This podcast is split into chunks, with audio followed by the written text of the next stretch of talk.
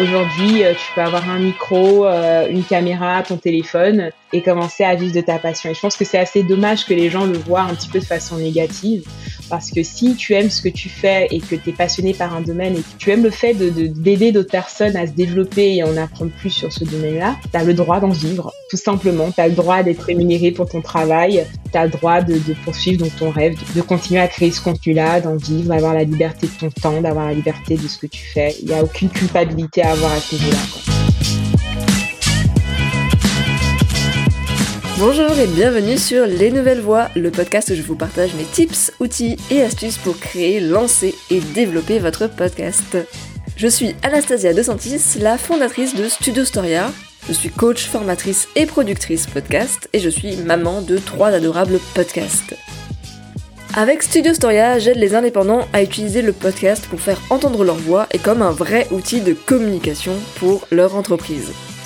Vous avez un projet de podcast en tête depuis longtemps et vous n'osez pas le concrétiser Votre podcast est déjà en ligne mais vous êtes déçu des résultats Alors tendez bien l'oreille. En attendant, je vous donne rendez-vous sur Instagram, at Studio Storia, pour échanger avec moi sur les retours de ce podcast ou tout simplement découvrir un peu plus mon univers ou mes offres de formation. Monétiser son podcast, quel podcasteur n'y a jamais pensé?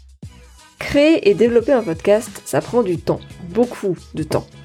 Or, comme tout le monde, nous n'avons que 24 heures par jour à disposition. Et on a beau adorer notre podcast, la question du temps qu'on y passe finit toujours par arriver sur la table. Et monétiser son podcast n'est pas une mince affaire. Par quoi commencer? À qui s'adresser? Comment contacter les marques? Créer des partenariats?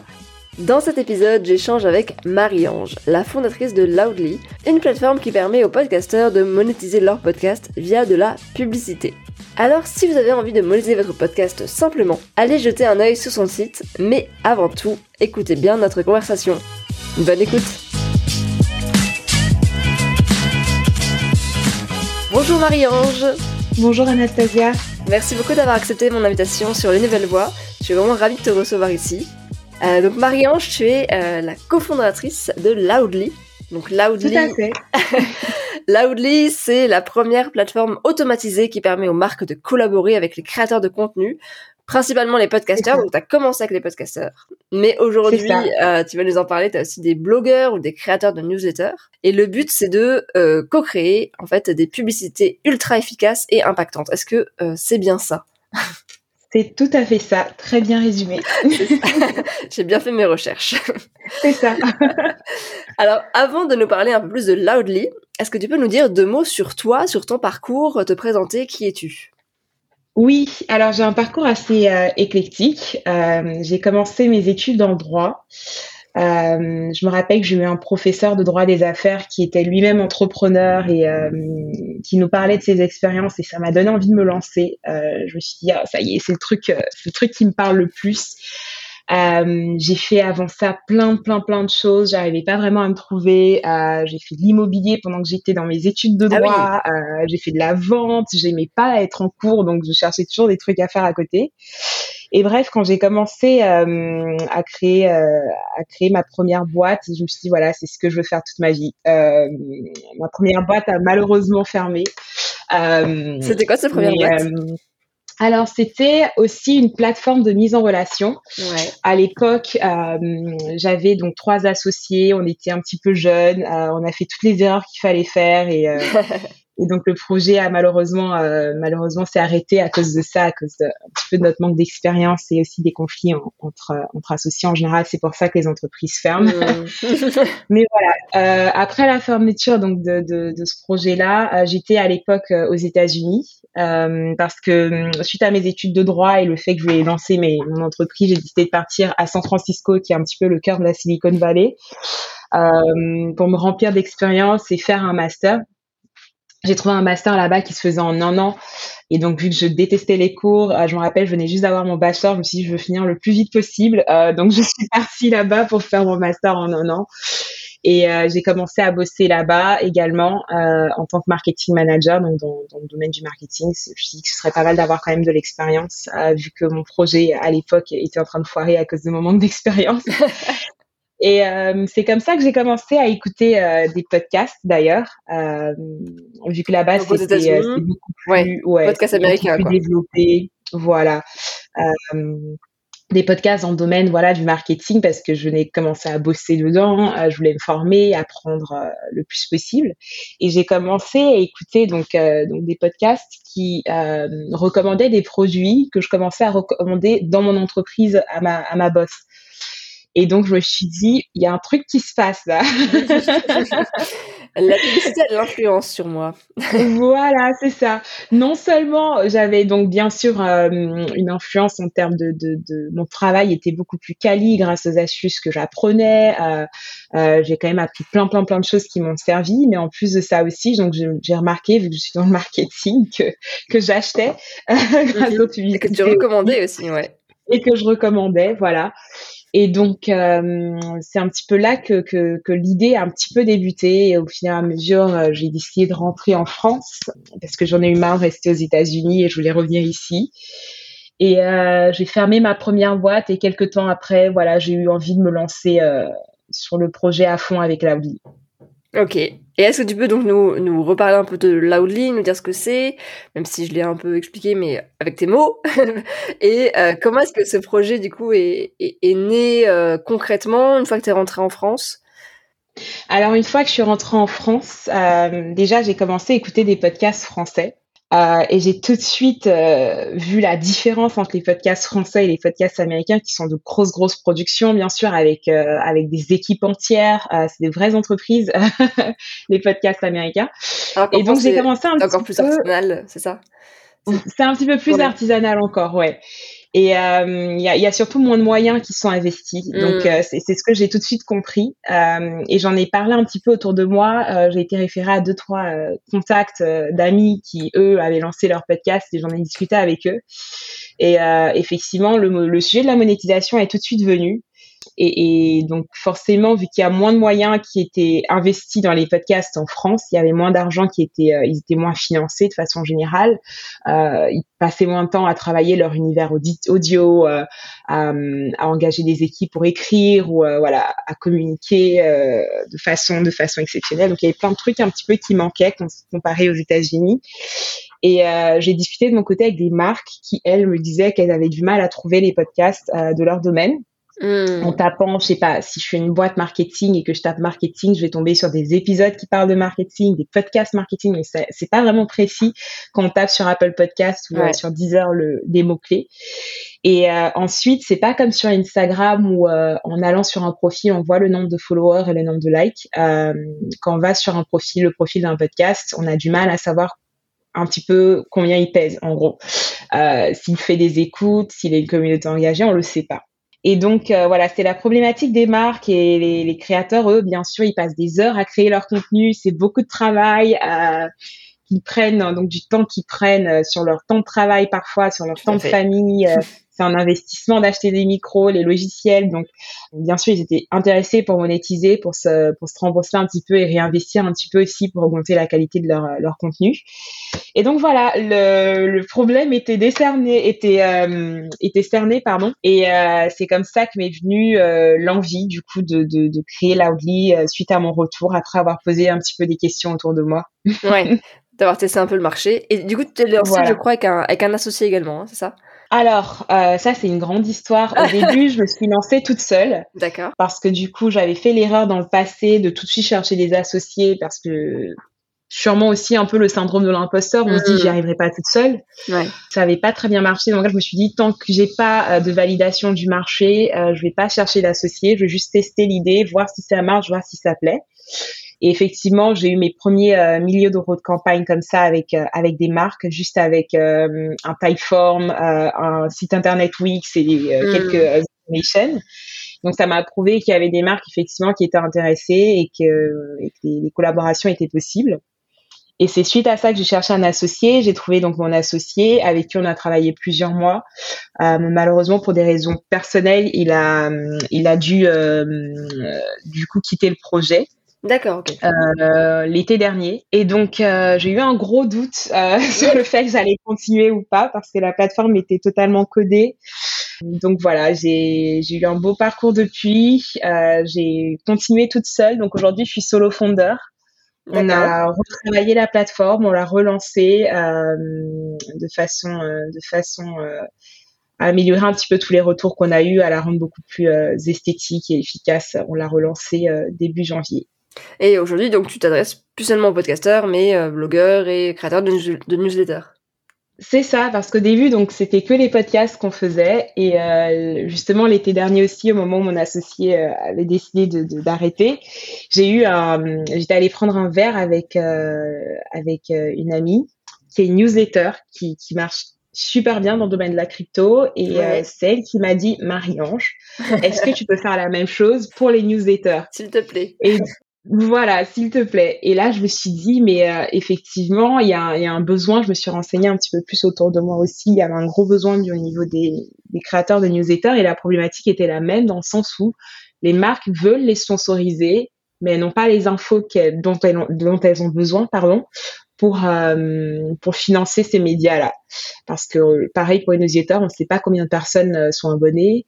Euh, on ne sait pas si la communauté est engagée. En général, on peut même pas voir les emails euh, mm. juste avec le nom de, de, la newsletter. Donc, il y a quand même beaucoup de, euh, il y a un côté assez opaque qui fait que les marques avaient un petit peu de mal à, à sauter le pas. Donc, je me suis dit, allez, c'est parti et on se diversifie. voilà. Et au final, j'ai, quand même euh, aujourd'hui ce qui, ce qui me motive énormément dans tout ça, c'est euh, je me rends compte que, que j'aide des gens à, à potentiellement vivre de leur passion. Mm-hmm.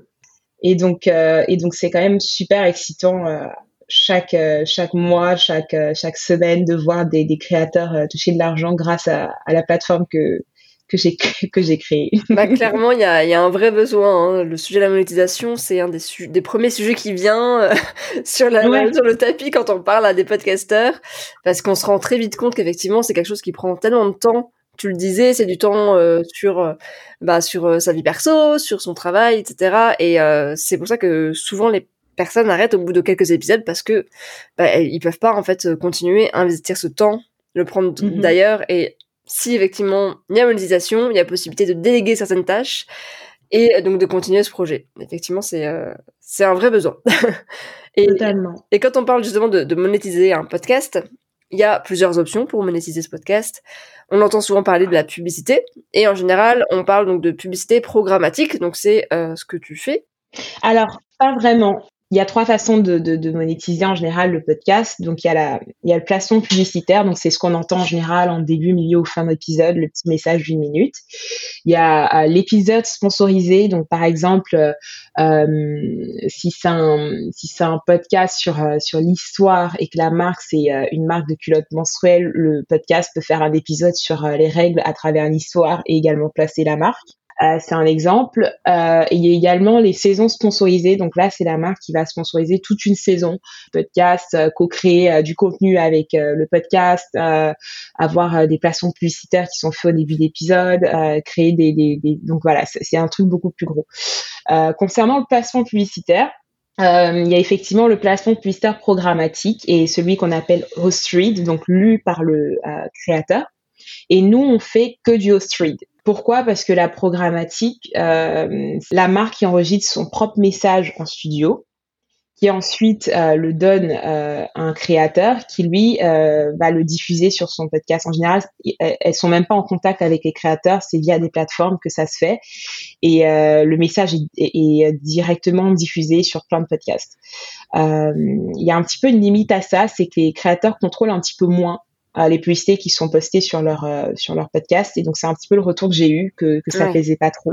Notamment eu quelqu'un qui avait un podcast euh, qui parle d'écologie qui s'est retrouvé avec des publicités Air France. Donc euh, voilà un petit peu. c'est vraiment ouais l'exemple type de ce qui peut arriver qu'on n'a pas envie d'arriver voilà. qui arrive quoi voilà. Et moi, je suis quand même, euh, donc je suis un peu tombée dans la marmite du podcast. À l'époque, j'en écoutais euh, jusqu'à 10 heures par semaine, euh, un petit peu moins en ce moment vu que je suis quand même assez chargée du travail. Quand t'es dedans. Voilà. mais mais du coup, je suis une fan du podcast et je voulais pas contribuer à altérer le média, à le rendre moins qualitatif ou ou euh, un peu, euh, désolé du mot, mais un peu chiant, dans le sens où voilà, t'as pas envie d'écouter certains messages, ils sont mal faits. J'ai pris la décision dès le début de partir sur euh, les publicités au street. Pourquoi? Parce que du coup, le créateur peut vraiment adapter le message à son propre ton de voix, à sa propre ligne éditoriale. il s'adapte à sa communauté et peut justement créer le message avec la marque. Ouais, super, super intéressant en tout cas. Parce que moi, j'avais pas forcément compris que c'était. Euh, bon, bah, j'ai mal fait mon travail, mais bon, moi, c'était de la pub programmatique, donc c'est très très bien que tu l'expliques, euh, parce que pour le coup, je trouve que c'est ouais hyper intéressant. Euh, et du coup, comment ça marche pour un, un podcasteur concrètement qui, aimerait voilà avoir de la publicité sur son, podcast Il se rend sur le site. Après, comment comment ça marche concrètement la, la plateforme? Disons que, que, je suis un podcast, donc je m'inscris sur la plateforme. Euh, depuis la plateforme, je peux ajouter plusieurs médias. Pourquoi? Parce que euh, il y a plusieurs podcasteurs qui, euh, qui ne créent pas qu'un, mais qui créent plusieurs podcasts ou euh, qui ont aussi des newsletters ou des blogs euh, qui souhaitent monétiser. Donc depuis la plateforme, avec un seul profil, on peut monétiser plusieurs différents médias. Donc quand on entre, euh, euh, qu'on crée euh, donc son le profil de son podcast, on y ajoute toutes les informations liées au podcast, au nombre d'écoutes, à la typologie de, de l'audience. Et une fois que toutes ces infos sont rentrées, le podcast devient visible du côté des marques.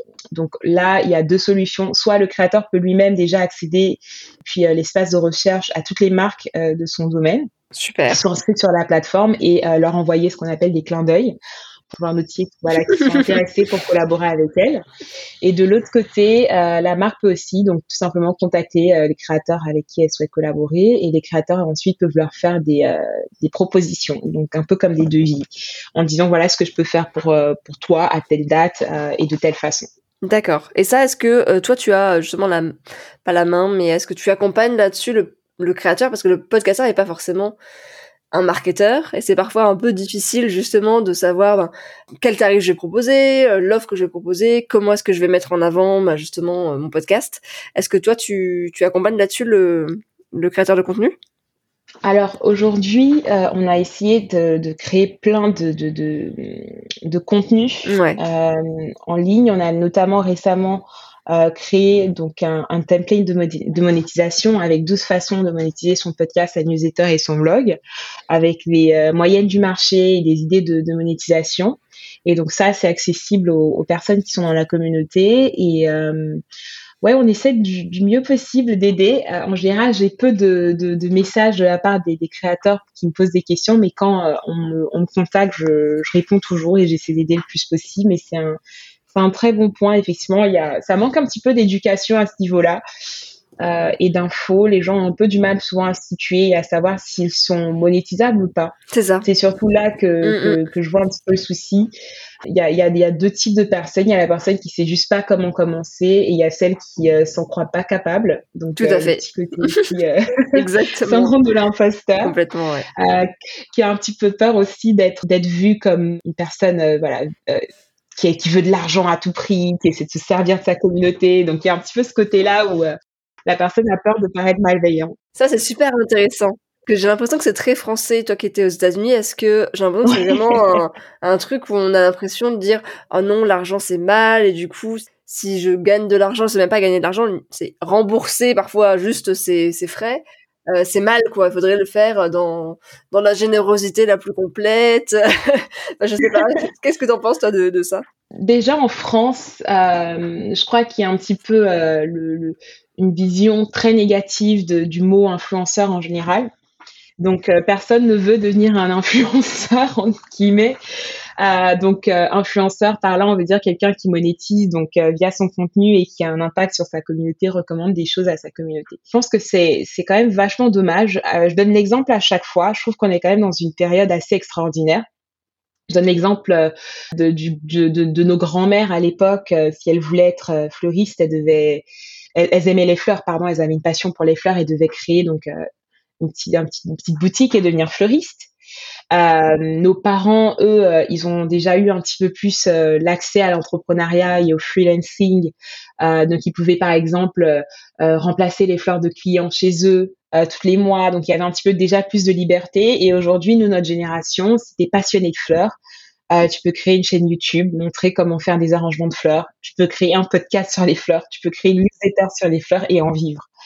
Euh, ce qui aurait été un rêve fou pour nos grands-parents de se dire euh, j'ai pas besoin de sortir chez moi, j'ai pas besoin de faire des investissements dans une boutique, dans du matériel pour euh, vivre de ma passion. Aujourd'hui, euh, tu peux avoir un micro, euh, une caméra, ton téléphone et commencer à vivre de ta passion. Et je pense que c'est assez dommage que les gens le voient un petit peu de façon négative parce que si tu aimes ce que tu fais et que tu es passionné par un domaine et que tu as tu, tu, tu aimes le fait de d'aider d'autres personnes à se développer et en apprendre plus sur ce domaine-là, euh, tu as le droit d'en vivre, tout simplement. Tu as le droit d'être rémunéré pour ton travail euh, et tu as le droit de, de poursuivre donc ton rêve de, de, de de continuer à créer ce contenu-là, d'en vivre, d'avoir la liberté de ton temps, d'avoir la liberté de ce que tu fais. Et il euh, n'y a aucune culpabilité à avoir à ce niveau-là. Est-ce qu'aujourd'hui, on peut vraiment en vivre? Il y a quand même très peu de podcasteurs qui vraiment vivent uniquement de leur podcast. En général, il y a d'autres éléments autour de ça. Totalement. Il y a, d'autres éléments. Déjà, ce que je vois, c'est que les podcasteurs, donc il y a, de ceux qui en vivent ou qui, génèrent plusieurs milliers d'euros par mois, euh, il y a deux typologies. Euh, je dirais même peut-être euh, trois typologies. Donc la première typologie, c'est quelqu'un qui a une grande communauté. Euh, donc forcément, si tu fais des centaines de milliers d'écoutes par mois, une campagne par mois, c'est déjà plusieurs milliers d'euros si tu si tu te situes aux alentours de je sais pas 35 45 euros du coup par millier. Ensuite, il y a la personne qui a, un podcast de niche parce que plus ce podcast est de niche, plus les marques sont à même de de, de, de mettre des budgets. Donc, euh, je sais que par exemple, on a un podcast qui parle de RSE dans le domaine de l'entreprise et il y a une plateforme euh, de RSE pour gérer donc toutes ces, euh, tous les engagements écologiques et de réduction de l'impact carbone des entreprises, etc. Et donc, il y a peu de médias qui sont aussi spécialisés dans ce domaine-là. Ouais.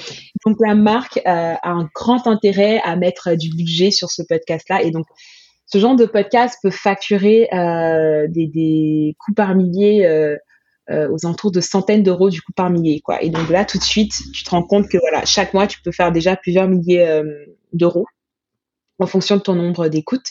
Et la troisième catégorie, c'est ceux qui diversifient. Donc, qui ont un podcast, un blog, une newsletter, un deuxième podcast et qui euh, diversifient un peu leurs offres. Donc, par exemple, je sais qu'il y a plusieurs podcasteurs qui créent des podcasts pour les marques. Donc là aussi, ça fait partie de la diversification dans le sens où tu te sers un petit peu de ton aura, du contenu que tu as déjà créé pour euh, monétiser un service aux marques. Il y a ceux donc qui simplement créent plusieurs différentes interfaces. Donc là, quand je vais faire une campagne avec la marque, je vais pas juste monétiser 1000 écoutes sur mon podcast. Je vais aussi monétiser 500 personnes qui me qui, qui sont abonnées à ma newsletter. Je vais aussi monétiser euh, les 2000 visites par mois sur mon blog. Et là, tout de suite, tu multiplies sur une même campagne ton revenu par trois. Et donc ça, c'est les trois façons, euh, c'est les trois typologies un petit peu de créateurs qui, euh, qui arrivent à vivre euh, de leur passion. Mais effectivement, c'est assez rare de voir quelqu'un avec un seul podcast de petite taille monétisé. c'est ça. monétisé au point d'en vivre. Ouais.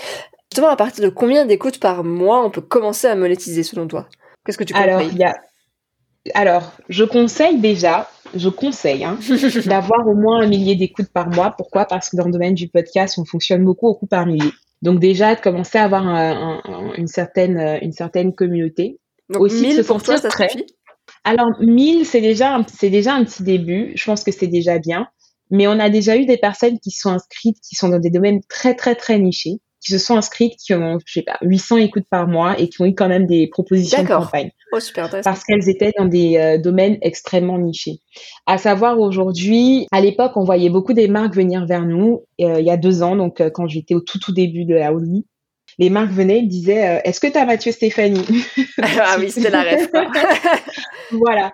Elles voulaient juste travailler avec le gros podcast que tout le monde connaît, qui est une grosse communauté.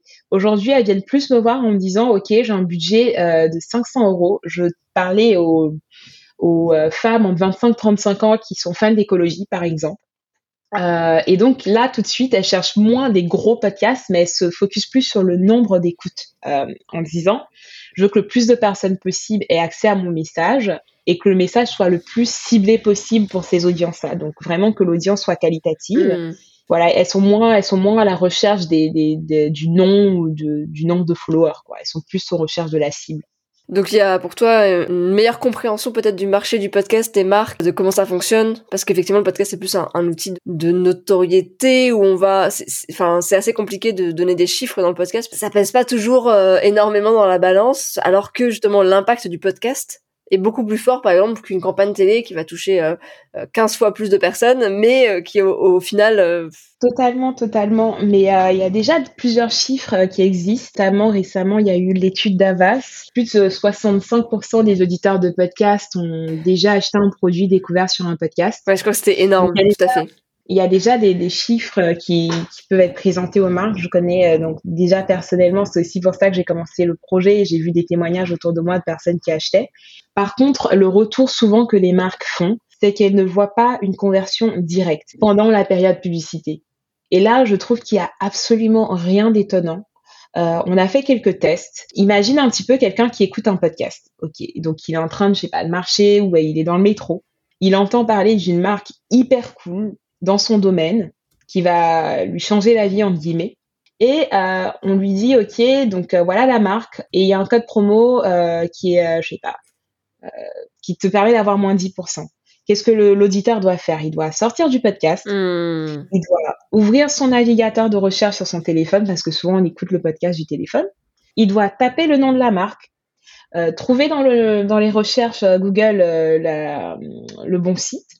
Il doit arriver sur le site, trouver peut-être le produit qui était placé dans le, dans le placement publicitaire, cliquer dessus, ajouter au panier, Beaucoup ensuite ajouter les codes promo, euh, et, et, du coup, c'est normal que, que, que ça convertisse pas parce que le parcours utilisateur est long. À l'époque, Instagram, c'était pas une plateforme d'achat, mais euh, Instagram a mis en place euh, le swipe up, euh, les liens, plein de choses comme ça qui ont permis aujourd'hui de très simplement, quand on voit une publicité, tout de suite l'acheter. Donc on a fait des tests et un truc tout simple qu'on a fait, c'est de recommander aux créateurs, par exemple, de mettre dans la description du podcast euh, ou des épisodes, euh, le lien de la marque, parce que maintenant, il est cliquable depuis plusieurs euh, types d'interfaces. Quelque chose aussi simple fait que quand tu dis à l'auditeur, clique sur le lien dans la description pour en savoir plus sur la marque, il y aura beaucoup plus de personnes qui seront à même du coup de cliquer parce que sinon moi j'écoute je me dis ah ça a l'air cool je vais aller voir ça plus tard quoi parce que flemme de la flemme mais c'est ça dès que c'est un peu trop compliqué de toute façon et en plus le podcast c'est bah, tu, vas le lancer, tu vas mettre euh, ton téléphone dans ta poche, tu vas faire autre chose, euh, tu vas. Euh, enfin, moi, je sais que par exemple, j'écoute un podcast en faisant du vélo. Donc c'est pas le moment pour je vais pas m'arrêter du côté, sortir mon téléphone, noter le truc. Enfin ouais, c'est pour ça que c'est assez c'est compliqué. mais ouais, carrément, il y a y y a encore plein de choses à faire en tout cas. mais l'idée en tout cas de la monétisation de du sponsoring et c'était ma question justement d'après, c'est quoi les avantages pour une marque de sponsoriser un, podcast au final? Le fait de parler à une audience hyper ciblée, je sais qu'il y a plusieurs des marques euh, qui sont sur Loudly qui n'ont pas d'autres euh, alternatives pour parler à des audiences de leur domaine.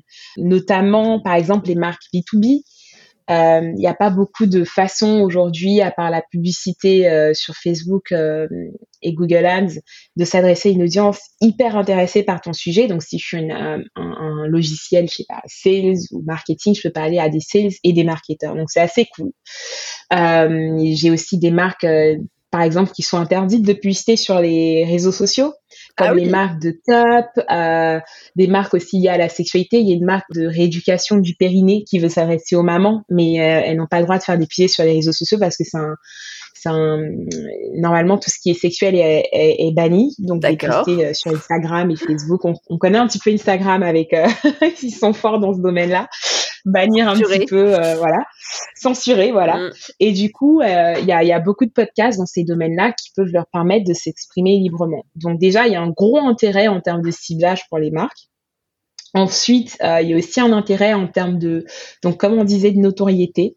Quand on regarde les chiffres aujourd'hui, euh, plus 70% euh, des, des, des, auditeurs de podcasts sont capables de citer euh, les fonctionnalités de produits qu'ils ont entendus sur des podcasts. J'ai fait le test, je demande autour de moi, est-ce que tu te rappelles de pistes récentes que tu as entendues sur des podcasts? Tout de suite, il y en a plein. On me sort, mmh. ah ouais, le, le, podcast de Mathieu Stéphanie, il a ça, le podcast de Lys, il, a, il parle de ça, ah ouais, j'ai découvert la marque là. Et donc tout de suite, les gens sont capables de citer plusieurs publicités qu'ils ont vues. Euh, quand tu leur demandes de citer le nom d'une marque qu'ils ont vu récemment sur euh, Instagram, tout de suite, c'est un petit peu plus compliqué, quoi. Sans moi, le nom d'une marque que tu as vu impulser sur Instagram. Donc, le fait que la publicité soit en audio augmente un petit peu euh, l'aspect un petit peu cognitif, donc qui fait qu'on se, on se rappelle beaucoup plus du message et du nom de la marque. Ouais, tout à fait. Il y a un chiffre, euh, il y a un chiffre que j'ai que j'ai trouvé récemment euh, sur un site américain qui est que les publicités sur podcast sont quatre fois plus mémorables que les publicités display justement à cause de cet aspect euh, cognitif là. Et il y a peut-être le, fait aussi que le message soit passé par Lost. Ouais. Je ne sais plus comment on dit en français, le présentateur du podcast, et que du coup c'est incarné par la personne qu'on suit parce qu'en général on va écouter effectivement un podcast parce qu'il nous intéresse mais on s'attache mhm. aussi au podcasteur à la podcasteuse derrière euh, ce podcast et donc si cette personne recommande un produit pardon il y a cet effet un peu d'influence mhm. effectivement qui peut se mettre en place parce qu'on parlait effectivement de ROI c'est vrai que euh, c'est compliqué quand même de convaincre une marque sans retour sur investissement, sans lui donner des chiffres. Euh, qu'est-ce que tu dis toi aux marques pour les convaincre de rejoindre? Alors on en a on en a parlé là, globalement, mais est-ce que tu as des chiffres en particulier que tu leur proposes? Ouais, il y a déjà les chiffres, euh, les chiffres dont j'ai parlé et aussi donc on a on a l'avantage d'avoir eu déjà quelques quelques campagnes donc euh, en général on peut aussi leur montrer les chiffres de campagnes précédentes pour les rassurer et, euh, et de toute façon, la question, c'est qu'est-ce que tu as à perdre de parler à ton audience directement euh, via un média qualitatif? Donc, sincèrement, aujourd'hui, il y a, y a, quelques, y a quelques euh, diagonales un petit peu qui, qui fonctionnent bien et où les marques n'ont aucun intérêt du coup à ne pas le faire. Euh, il y a le côté B2B, il y a le côté maternité. Euh, J'en parle aussi tout ce qui est euh, est attrait un petit peu au corps, à la sexualité ou à la santé. Il y a plein de podcasts dans ce sujet-là. Euh, et donc aujourd'hui, pourquoi les marques, euh, enfin, enfin, si je demande à une marque, donne-moi pourquoi tu n'aurais pas intérêt à communiquer là-dessus? Si je te montre justement que effectivement les gens achètent, euh, il y a des preuves, il y a les chiffres qui montrent que les gens achètent des produits découverts sur podcast, que les gens euh, se rappelleront beaucoup plus de tes publicités sur podcast que des publicités display que tu auras faire sur Facebook Ads. Euh, si tu leur montres tout ça, en général, elles ont à la fin un petit peu moins d'arguments et elles se rendent compte que, que que ça fait sens. Mm. Voilà. Et, et du coup, euh, en général, il, leur suffit. Donc, il y a, y a, un petit peu ce côté-là avec les, les, podcasts où moi, je sais que quand je fais une publicité sur Facebook ou sur Google, si ça marche bien, bien sûr, je réinvestis tout de suite. Et quand ça marche pas, j'optimise tout à fait euh, ma publicité. Je continue, je cherche ce qui marche, je cherche un positionnement différent. Et donc moi, j'ai un petit peu vu ça euh, quelques fois que voilà, une marque qui essaie de se lancer, qui a pas tout de suite un résultat positif, se dit le podcast ne fonctionne pas ou euh, le podcast ne marche pas. Alors c'est un petit peu dommage quand on est marketeur de penser comme ça. Et donc on essaie un petit peu de les éduquer, leur montrer les, les, les, un petit, les success stories. Euh, du, domaine, les marques qui, qui réussissent bien dans ce domaine-là grâce au PC sur le podcast et autres. Donc euh, ça, ça suffit en général. Par rapport à ça, donc déjà, est-ce que c'est toi qui vas aujourd'hui démarcher les marques? C'est toi qui les contactes ou c'est les marques qui viennent à toi aussi, qui te trouvent et qui, qui ont envie euh, de, de, sponsoriser des podcasts? Comment ça fonctionne? Les deux. les deux, ok. Les deux, ouais. Au début, je faisais beaucoup, beaucoup de... Je contactais manuellement les marques. Euh, aujourd'hui, il y a un petit peu plus de ce qu'on appelle inbound marketing, dans le sens où hmm. via la communication que je fais, etc., on a de plus en plus de marques qui viennent directement à nous. Et du coup, ouais, c'est c'est quand même euh, vachement euh, vachement positif. Donc là, le but, c'est un petit peu d'accélérer tout ça, de, de de voir comment, parce que ça prend quand même beaucoup de temps. Euh, de contacter les marques une par une, de, les, trouver. C'est pas toujours bien reçu.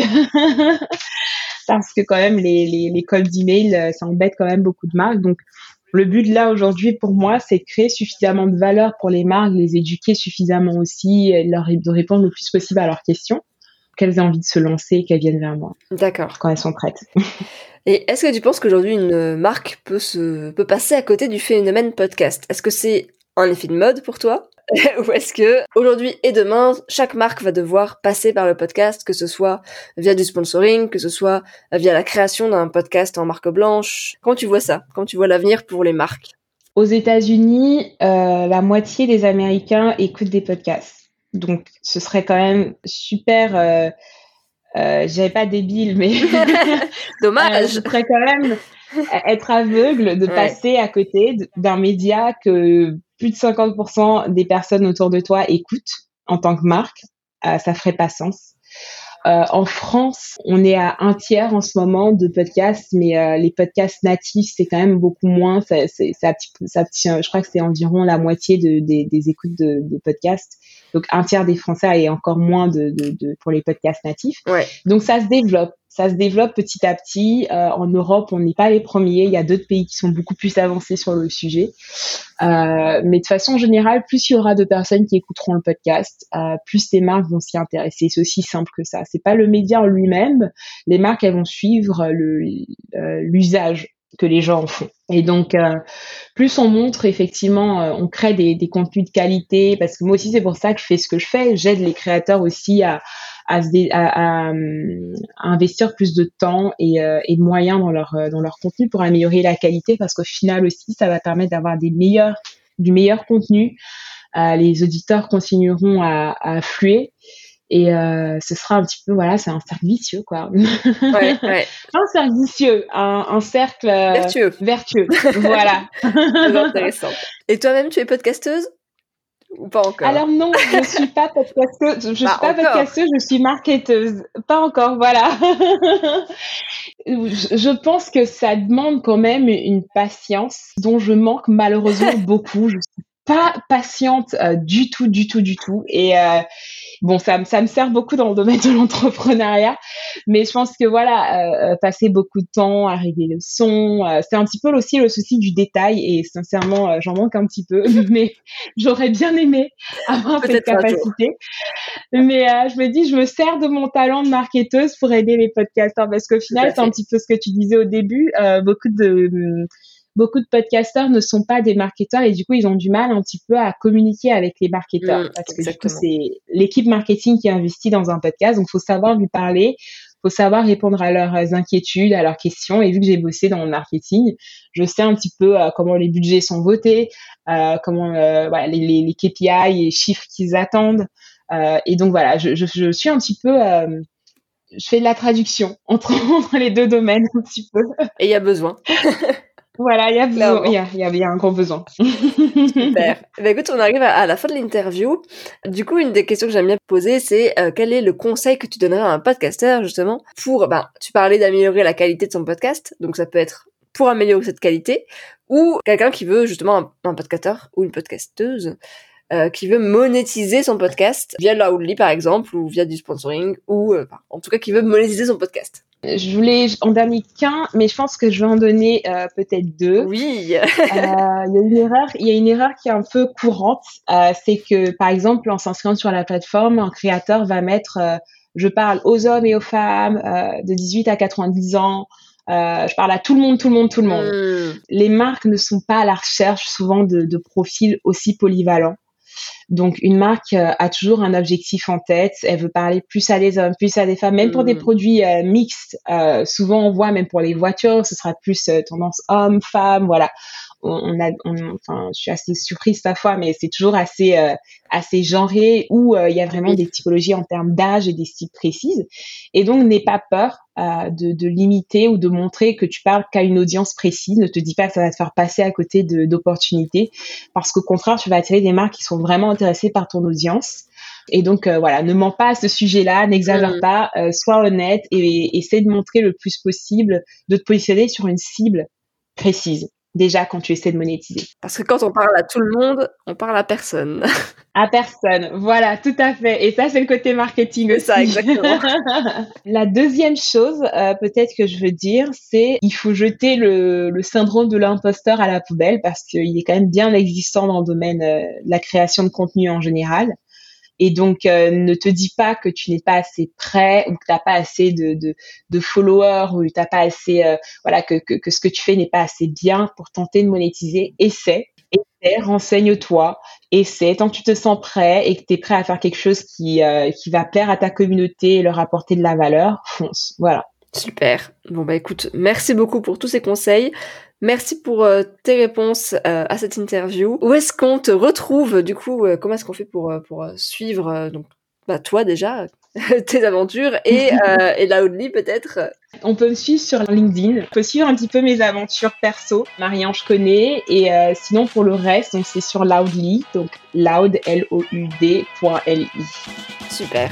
Et eh bien super, merci beaucoup Marie-Ange. Et puis je te dis du coup à très bientôt. Merci Anastasia.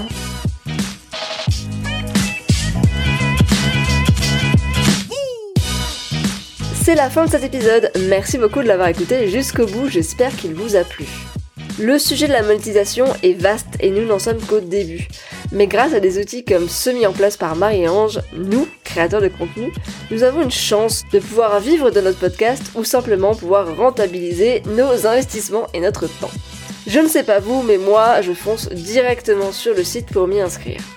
Si cet épisode vous a plu et que vous voulez aider le podcast, vous pouvez partager cet épisode autour de vous à un maximum de personnes ou euh, vous pouvez également noter ce podcast en me laissant 5 étoiles sur Spotify et ou Apple Podcast et surtout en me laissant un avis à ce moment-là sur Apple Podcast uniquement. Je me ferai un plaisir de lire cet avis dans un prochain épisode. Je vous donne rendez-vous très vite pour un prochain épisode. À bientôt